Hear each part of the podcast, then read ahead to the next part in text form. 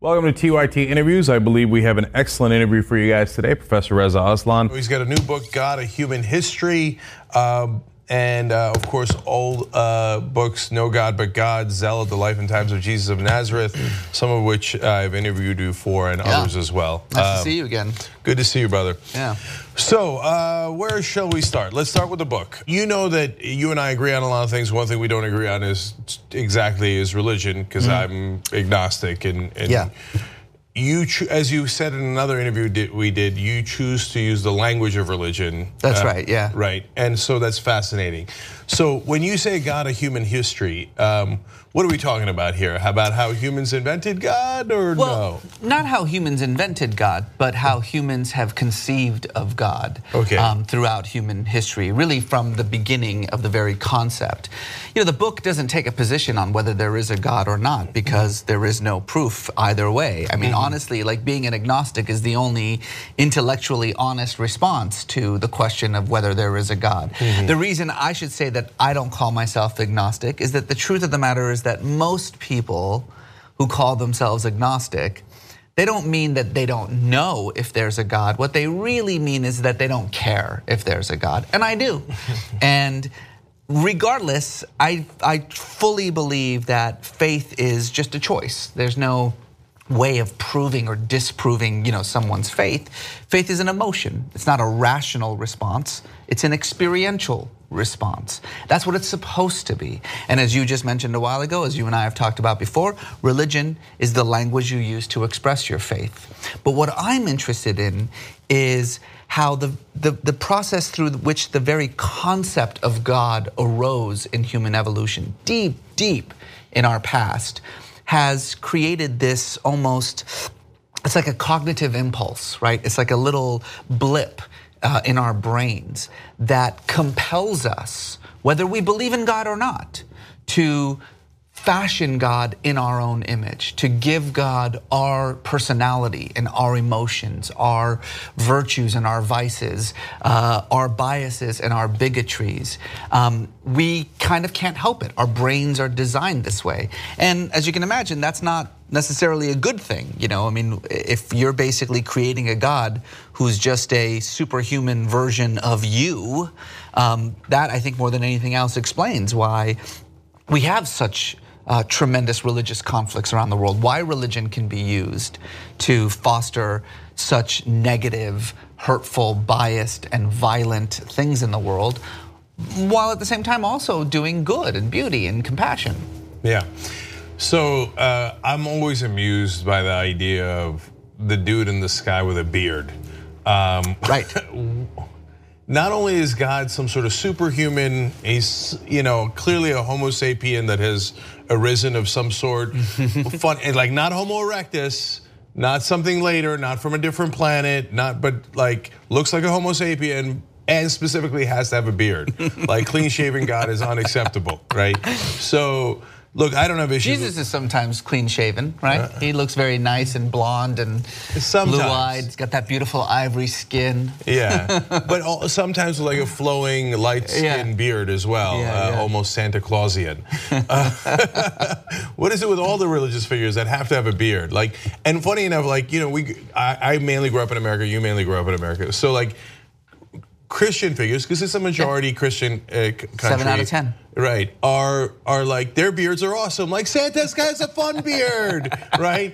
Grand Ayatollah, not a fun Not beard. a fun beard. No, no, like no, no, really no, bad yeah, beard. You don't, want, you, don't, want- you don't want the Muslim beard. You want No. the. So here's the funny thing: is that first of all, just to blow your mind a little bit, we have ample evidence of not just um, Neanderthal spiritual expression, but even Homo erectus Mm-hmm. spiritual expression. So whatever this thing is, however you want to define it, this religious impulse, this thing that just kind of exists in our brain, whether it's an accident or whether it's on purpose, whatever it is, we can trace it back to even before our species existed. And that's significant, right? That's something that we need to, to kind of figure out why. And, and, you know, we can talk about that question all you want to. But this joke about God as an old man with a beard is not a joke. We're actually cognitively compelled to think of God in those terms. Most of us tend to turn God into a kind of father figure which is why he always has a beard and why he lives up in heaven and why he has sometimes a throne. And in fact, really when you when you look at these sort of studies done by cognitive psychologists on children whether those children come from religious backgrounds or not when you ask them to start describing what they think of god they just naturally start to to create this superhuman being with human emotions but without human limitations.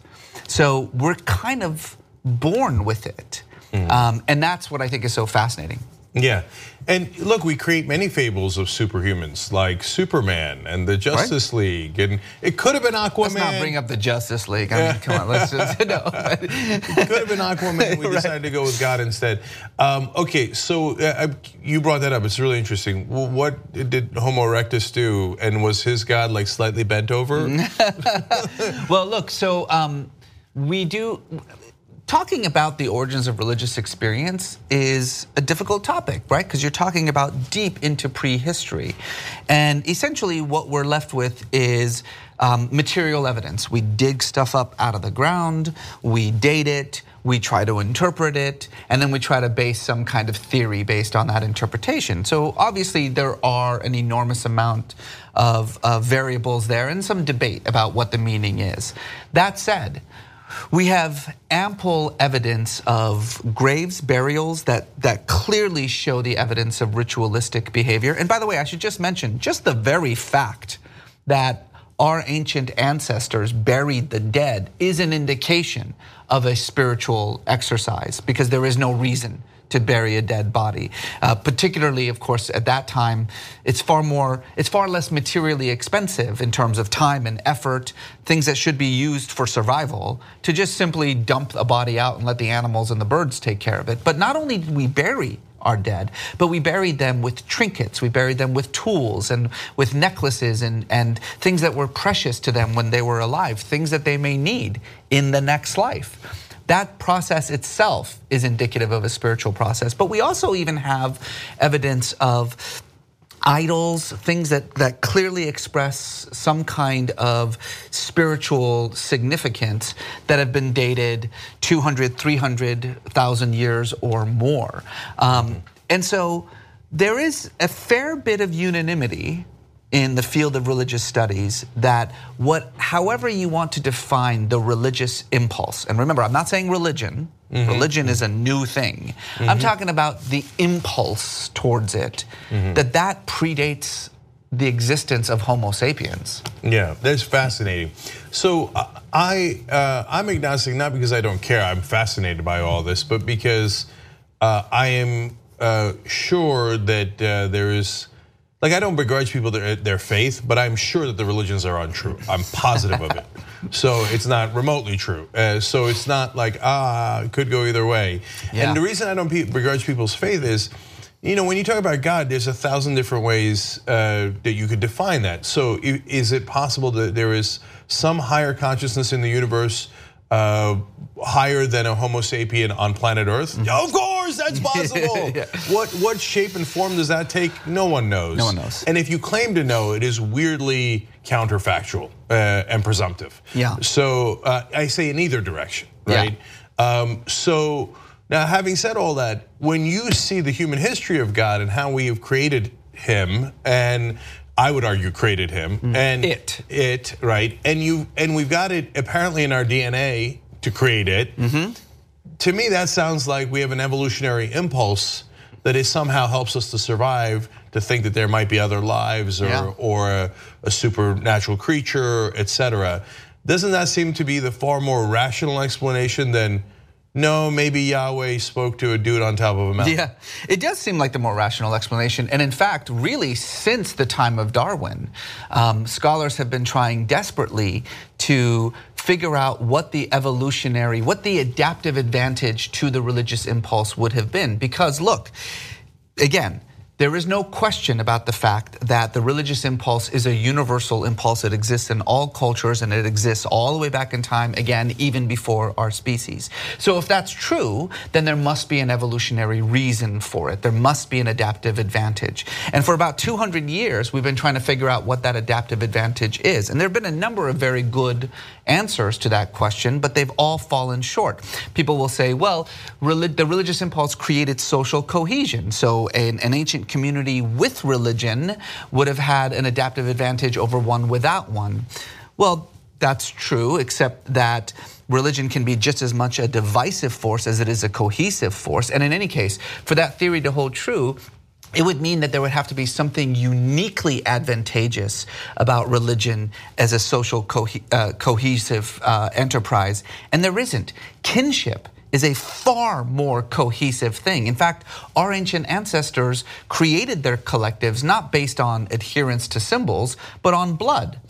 So other people will say, well, um, maybe it's because religion um, gives us answers to unanswerable questions.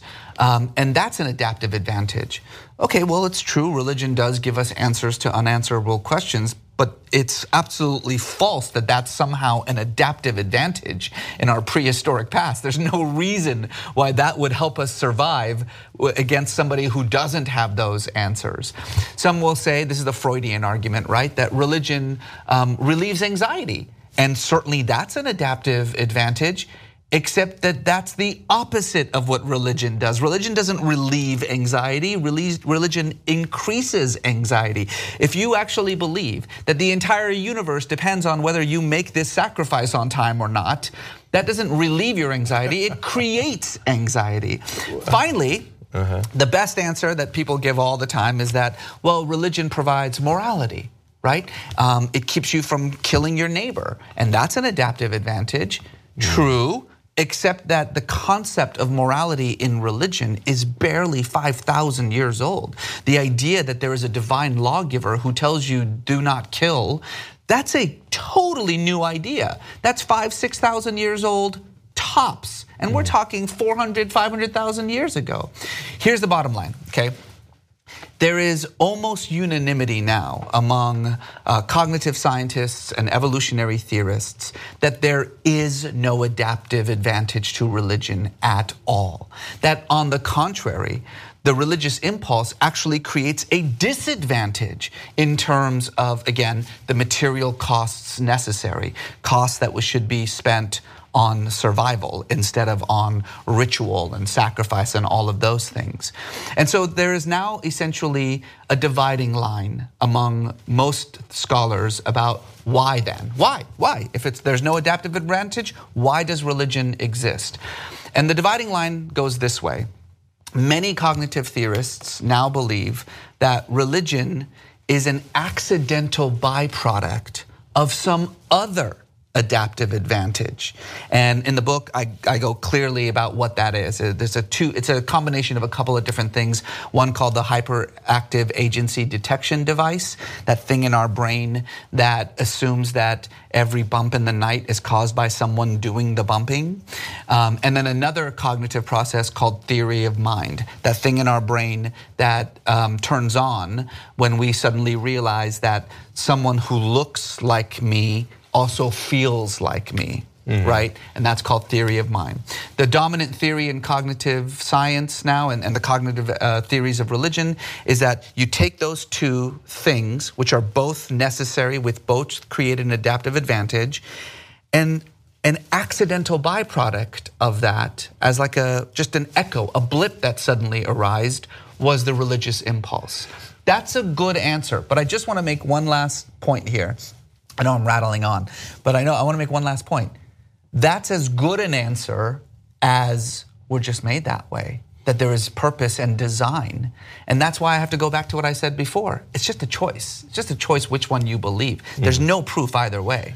So here's what I got out of that that religion is like a, the male nipple. it's there. Maybe it's there. You know, there's Why not much it use there? for it, but we, and maybe an accident of history. Yeah. Um, and and that happens in evolution, by the way. It does. It Yeah, does. I, yeah. Again, listen, that is a very good theory that it's all an accident, uh, a byproduct of something else that we really needed. So uh, yeah, I had a theory which actually sounds very similar to some of the stuff that you mentioned there at the end, which is that uh, the evolutionary advantage is uh, the ability to figure out causation. And when you have the ability to figure out temporal causation, it helps you to know, hey, if I hear a hissing sound, oh, that must mean a snake. I gotta run, right? Mm-hmm. Yeah. And and hence, when you look at us, you go, well, there must be a causation here. So I have to find an answer because that is how my brain is structured, and that is what gives me an evolutionary advantage to why we're here. Now, the problem is, 5,000 years ago, they don't have an answer. They think that you that God poked holes in heaven and that's why lights shine at night, right? So they're struggling for an answer and they have no science. Guys, don't worry, we have science now, right? So I- I'd say a couple of things there. Um, number one, you're you're right in the sense that causation, or what what scientists would refer to as agency, right? The idea that um, that uh, natural phenomena has a human cause behind it, right? That that's inbred in our brain. It arose like way back, like way back among the Homo erectus, uh, and it arose because it's a danger sign, right? The way that um, sometimes scientists put it is that hey, it's better to confuse a tree for a bear and be wrong. Uh, you know, uh, or and be right than than to be wrong and be eaten, right? You know, like what if it was a bear? Like Yeah. it's good that your brain suddenly goes ah. That's that's hyperactive agency detection. And yes, you're right that according to many many theorists, as an echo of that, that's where the religious impulse comes. But I do want to clarify this one thing. I think a lot of people, we've had this conversation a lot, that you know they think that what religion or what faith really is is uh, proto science, right? That it's basically answers to things that eventually science will answer, and then when science answers it, religion goes away. Whether that's, I'm not going to argue about that as a, as a good theory for religion. I don't think it is.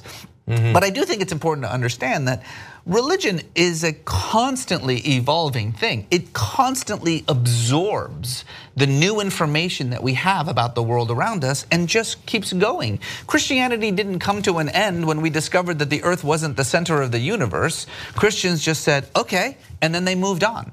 Um, so I think this idea that eventually scientific knowledge will replace religious knowledge is an incorrect view. I think what's what's going to happen is that scientific knowledge and religious knowledge will increasingly merge. So if you're talking about what's religion going to look like 200 years from now, I don't think you're going to see a, a greater divergence. You're going to see a greater convergence, especially, by the way, as we begin to really delve into the very nature of the universe, asking questions not just about natural law, the laws of physics, but about what underlies that. Um, scientists, you know, sometimes when they talk about those things, you know, they actually do sound like mystics in a way. They use different words. They use words like panpsychism or proto-consciousness or you know things like that.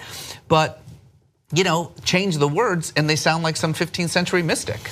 Yeah, so again, I agree and disagree. So that's why these conversations are always fun. So I agree that uh, that there is uh, that the Sufis, the the transcendentalists, the the Taoists, and the scientists are onto something when we talk about something that we can't physically see. Obviously, there's a million things we can't physically see uh, that are present in the universe, and, and it's an interesting conversation. On the other hand, why I can't stand religion as opposed to faith uh, is that uh, it, it's not like the Constitution, you can't amend it. So once it's wrong, it's wrong forever. Now we change the interpretation because we realize, oh, that's awkward. Uh, in Christianity, it says that the earth is the center of the universe, and that's just wrong. So I guess God was incorrect. And I don't want to say that, but I'm just going to pretend it's not there anymore, right? In in the Bible, it says don't eat shrimp, uh, don't eat bacon. I love bacon, I love shrimp, That, so apparently God was incorrect, but I'm just going to ignore that, right? Uh, Turks, they go, okay, God says fast on Ramadan and don't drink alcohol. They're like, okay, I will amend it so I don't drink during Ramadan, but drink the other 11 months. That's not what he said. That's not what he said, okay? So, yes, they are actively reinterpreting, and, and actually that could tie into today with uh, the evangelicals in America who apparently think child molestation is not that big a deal, yeah. as we're going to find out in Alabama soon, right? When I thought it was kind of a big deal in their religion. I thought we all agreed on yeah. Nazis and child molesters. I thought but, that those two things pretty much unanimity. Yeah, but apparently not. Apparently not. So well, look. So, I, but the problem is, Reza, the text. It's in the text, yeah. and it can't be amended, and that's why it is obviously incorrect. Again, two things. Number one, you're absolutely right. Religion is an institution. It's a man-made institution and I mean that literally as in people with penises. It's a man made institution, and any man made institution is corruptible and corrupted. It's an ideology like any ideology, and it can be used to uh, essentially promote anything good or anything bad, and that's what religions have been. And you're right that that's not what we're talking about. We're talking about something else. We're talking about the religious impulse or faith, if you want to use that word.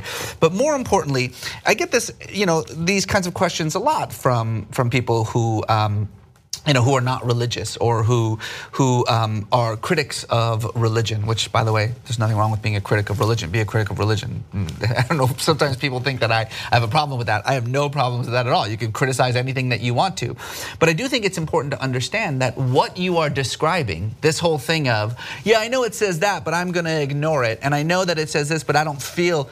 That's called religion. I think people outside of religion think that religious people are automatons, that they're like robots, you know, that you program with scripture and then they act exactly how the scripture tells them to. Nobody does that. The most fundamentalist fundamentalist doesn't do that. You know, when you meet somebody who's like, the Bible says it, ah, that settles it, and I believe it, ask them, oh, really? Do you take your disobedient children to the outskirts of town and stone them to death? No, that's just, you know, figurative. Everybody reads the Bible through their own lens. This is the whole point. If you make God in your image, if you endow God with your ideas, then of course, when you read scripture, you read it through your own lens. Mm-hmm. It's up to you how you read it. Now, some people would say, well, that's hypocritical or that's not really religious, that people who do read it in those terms aren't actually um, doing it the way that they're supposed to, et cetera, et cetera. It's just that that's not true. That's how it's always been. Always. All right. last thing on this is that look, I don't want to say I agree and disagree, but just to clarify. So um, I, I 100% agree with you that people who say if you believe in religion X, then by definition you believe everything that's in those texts, and hence you're a dangerous person. If that were the case, Christians would have already destroyed the planet because they believe in Armageddon and they would have nuked everyone mm-hmm. and so that their beloved Jesus can come back. No, they don't actually believe it, right? And and and they could be hypocritical and dangerous and terrible, whether they're Christians, Muslims, or any other religion. Uh, and they could take, not believe it in a good way. They could not believe it in a really bad way. No one actually believes all of the text. No one. Nobody does. And and so it's a question of what parts they chose to believe in. So you can't say the text of this religion says this. Hence, everyone in that religion must believe it. Correct. That is not remotely true, and it is again counterfactual and to the point of ignorance to make that claim. But it's a common claim. It's a very common claim, usually by the right wing, uh, who think uh, that they're sophisticated. Oh, did you know it says in the Quran this? Yeah. Hence, all Muslims are bad. Well, it says in the Old Testament and, and in the New Testament this. So are all Christians bad? No, no, no, no, no, yeah, no. Yeah. Christians are awesome. Uh, Muslims are terrible. But by the way, I claim to be an atheist. Okay, you should look into that because uh, that's not what atheists are really supposed to believe. Yeah. I love the idea that no, no, no. Is some hardcore atheists think there's no way any of the religions are true. Good, I agree with you. Okay, and but it's more likely that Jesus will come back to Jerusalem than Zimbabwe. Jesus, if you're an atheist, Jesus doesn't exist. Yeah. He's not up in the clouds. There is a 0% chance he's coming to Zimbabwe or Missouri or Jerusalem. Zero, zero. Or, or an equal percent chance that it's Zimbabwe or Jerusalem. So yeah, okay. But but the the problem is that the scripture exists, mm-hmm. which allows people to cherry pick. Yes. And and so the scriptures I can't get past it. It's wrong. Every it's invented. It is man-made. Wrong, wrong is the wrong word for it. this is where Look, you and I have a fundamental same, disagreement. The same Old Testament that says, "Do unto others as you would have them do unto you," also says to kill every man, woman, and child who doesn't worship Yahweh alone. Definitely, the same, that's the, the problem. Jesus, the same Jesus who said, uh, you know.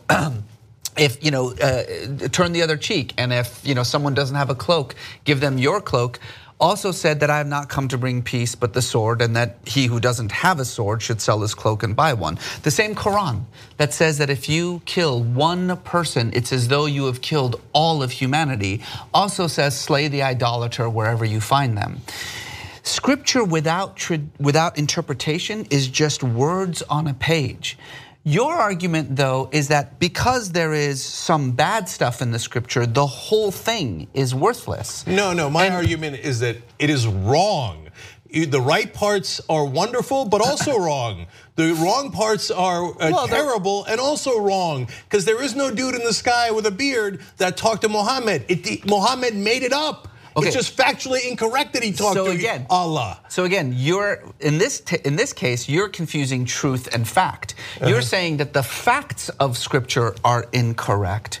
And the truth of the matter is that most religious people throughout history wouldn't have a problem with that with that uh, statement because they would not be interested in the facts of the situation. They're interested in the truth that comes out of the fact. We have a term in modern parlance called myth, right? And we think that myth means something that's not true. Pick up a dictionary. That's mm-hmm. not what myth means. That's the connotation of myth, not the denotation of myth. The denotation of myth is that a story about gods and goddesses? And so we say, well, all scriptures are myth. Correct. All scriptures are myth because they talk about gods and goddesses. But they are not false in the sense of factually incorrect because what the scripture is interested in what it's supposed to be interested in is a much deeper truth that has far more far less to do than the dates and the facts that is being presented it is only in the modern world we who are the the heirs of the scientific revolution who look to our scriptures for factual information people did not do that. I think people think that, oh, well, biblical literalism, that must have been how it's always been read. No, Biblical literalism was invented 200 years ago by Protestants, mostly in America, who were reacting to the scientific revolution and this notion that that which is true is that which can be factually verified. And what they said was, well, then that means the Bible must be factually verified, otherwise it's not true. That's not how the first Christians read it. That's not how the Jews read their Bible. Yeah, well, then they shouldn't have written it down with a bunch of bullshit in it. Okay, anyway, uh, you and I are never going to agree on that. Moses never split the Red Sea, never rained frogs. Those are not true. Moses didn't even exist. But Israeli archaeologists went to go find him in Egypt, and they thought they'd find evidence of him.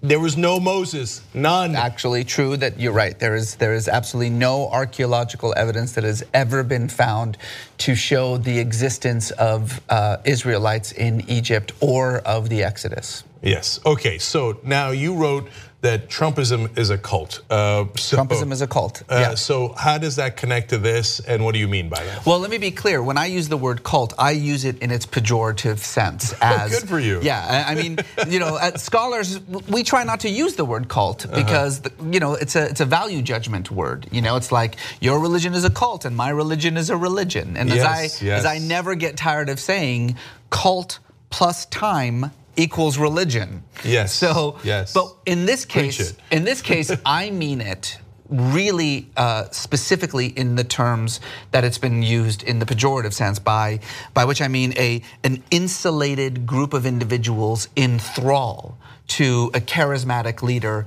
to whom they have given um, divine status, prophetic status. And that is definitely what has happened among a large swath of white evangelicals when it comes to Trump. Let's back up and just make sure we're on the same page here. 81% of white evangelicals voted for Donald Trump in this last election. That's a record. That's more white evangelicals than voted for George W. Bush, and he was a white evangelical. Um, to this day, Trump has the lowest approval ratings of any president in modern history. His, his presidency is deteriorating before our very eyes. He has lost support in almost every single category except white evangelicals. To this day, still three quarters of white evangelicals strongly support him. And among those three quarters, according to the uh, uh, PRRI, this is the Public Religion Research Institute, um, among those three quarters of white evangelicals, support for him is highest among those who go to church at least once a week. So the more religiously devout evangelical you are, white evangelical, the more likely you are to support a lying, lecherous, greedy, sexist, racist, narcissistic sociopath whose entire worldview makes a mockery of Christianity. It makes a mockery of basic Christian tenets like humility and empathy and care for the poor. Mm -hmm. And scholars like myself have been just racking our brains trying to figure this out because it makes no sense. These are, after all, the people who call themselves value voters, right? this is this is the moral majority, as they like to refer to themselves. Mm -hmm. So why, why, why? There's a couple of reasons. Number one, you've noticed I keep saying white evangelical, white evangelicals. 67% mm-hmm. of evangelicals of color actually supported Hillary Clinton. So these are people who believe the same thing, but who just have a different skin tone. So mm-hmm. let's not forget that race has something to do with it. Mm-hmm. But the one figure that I think is impossible for us to really understand, again, PRRI did this research. White evangelicals, in the span of a single election cycle, in other words, going from Barack Obama to Donald Trump, they went from being the group in America that was most likely to say that public morality in a politician matters to now the group that is least likely to say that. Atheists in America say public morality in a politician matters more than white evangelicals who call themselves value voters. There is only one real explanation for this, and that it's in the same way that Trump has transformed the Republican Party, has really hijacked the Republican Party. He has transformed white evangelicals into a large swath of white evangelicals into his own personal cult. He is convinced them that he has this kind of divine prophetic status. Frank Amedia, one of his biggest evangelical boosters, said that he believes that Trump receives downloads from God. Mm-hmm. Um, he has created almost this prophetic nature for him. Franklin Graham, his biggest evangelical supporter, before the election, positively compared Donald Trump to Abraham and Moses and David. Um, he has essentially made himself higher than Jesus. Uh, Robert Jeffress, his his chief evangelical uh, supporter today, his chief chief evangelical um, advisor, said that he would vote for Donald Trump over someone who espouses the morality of Jesus. Um, to, you know, this morning I saw this morning I saw on CNN a panel of of Trump supporters. One of them literally said, and I quote if Jesus Christ came down from the cross and told me that Trump was involved with Russia, I'd have to go to Trump to ask him if it was true or not. Wow. This Thank you for being an absolute exactly. mindless idiot. This is cult-like behavior. This is not normal political rhetoric. This is the I've studied cults. I've hung out with cults. This is what I hear from cult members, not from politicians. Yeah. And the reason that I that I'm sounding the alarm right now is that, as most of us know, when cults, uh, you know, encounter reality and disappointment, it doesn't end well. And whatever you think of Donald Trump, this is a presidency that is deteriorating before our very eyes. We're having open conversations about the 25th Amendment and impeachment. We've got multiple indictments, we've got multiple investigations. Um, and already you're hearing these evangelicals say, as Pat Robertson very famously said, that disobeying Trump is akin to disobeying God.